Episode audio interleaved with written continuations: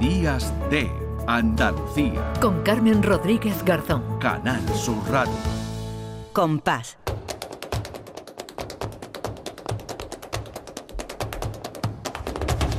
Compás. Y después, Gloria.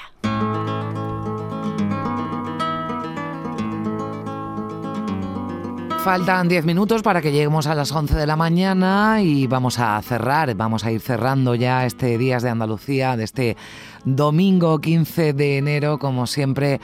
Nos despedimos con la buena música, con el buen flamenco que nos trae Lourdes Galvez. Hola Lourdes, ¿qué tal?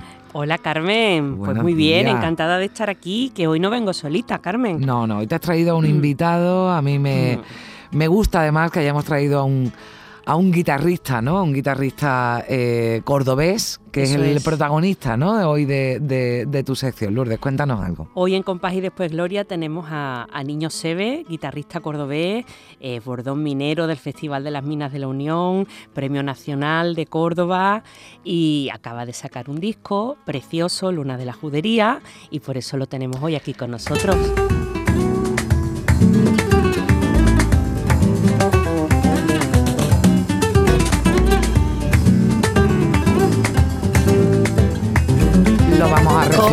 Suena eso? Esto suena maravillosamente. Yo creo que es la mejor forma de recibir a Niño Sebe. ¿Qué tal? Muy buenos días. Hola. Sebe, buenos días.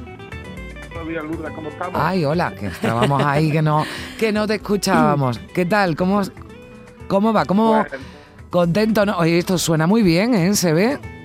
Sí, la verdad es que está muy trabajado y hemos hecho muchas horas de estudio, pero bueno, si al final hemos sacado lo que teníamos en mente, queríamos sacarlo, porque una cosa tenerlo en mente y otra es pasarlo al disco, que eso es lo difícil. Mm. Claro, pero bueno, ha quedado maravilloso. Eh, lo has editado con, con la Droguería Music, que ya sabemos que es un sello de magnífica calidad. Y, bueno, pues ha hecho realidad un sueño, ¿no? Se ve, cuéntanos un poco eso. Mm. ¿Desde cuándo venías tú acariciando el sueño de, grabar este disco? Pues, pues muchísimos años llevo, yo creo que cada músico, ¿no? Pues a lo que aspira a tener su música registrada, ¿no? En, claro. en un disco. Lo que pasa es que ya te digo, por cuestiones de trabajo, eh, muchas cosas, muchos compromisos, pues como que lo tuyo lo vas dejando un poquito ahí aparcado. Bueno, como mío ya lo haré, ya lo haré, y, no le prestas tanta atención como... Pero ya llega el momento que dices tú, bueno, pues ahora me toca a mí, ¿no? Pensar un poquito en mí y, acabar ya el disco y, meterme de lleno en el estudio para que la gente lo pueda disfrutar, no más que nada.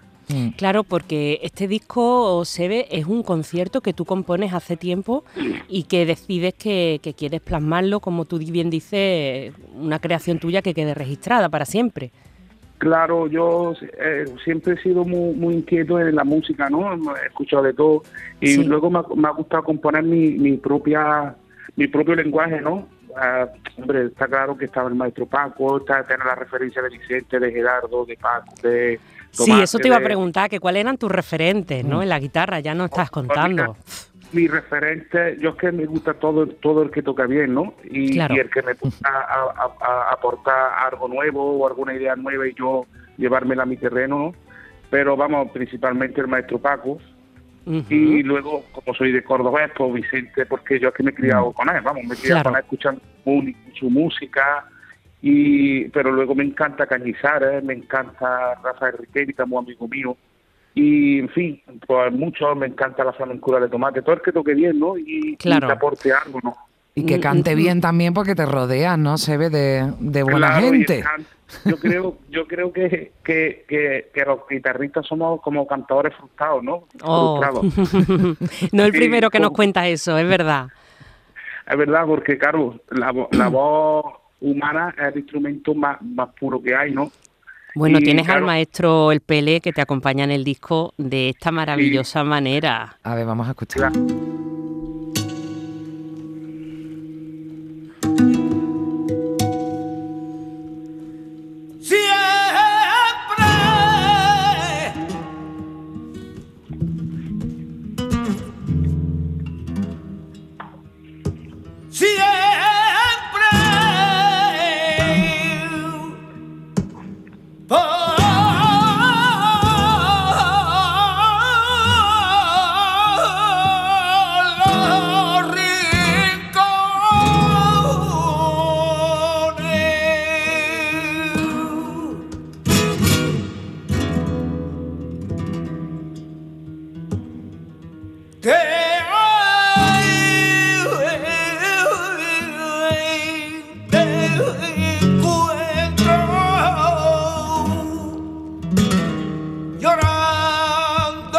ese eco que tiene el pele que no se puede aguantar. Y esa guitarra por seguirilla madre mía.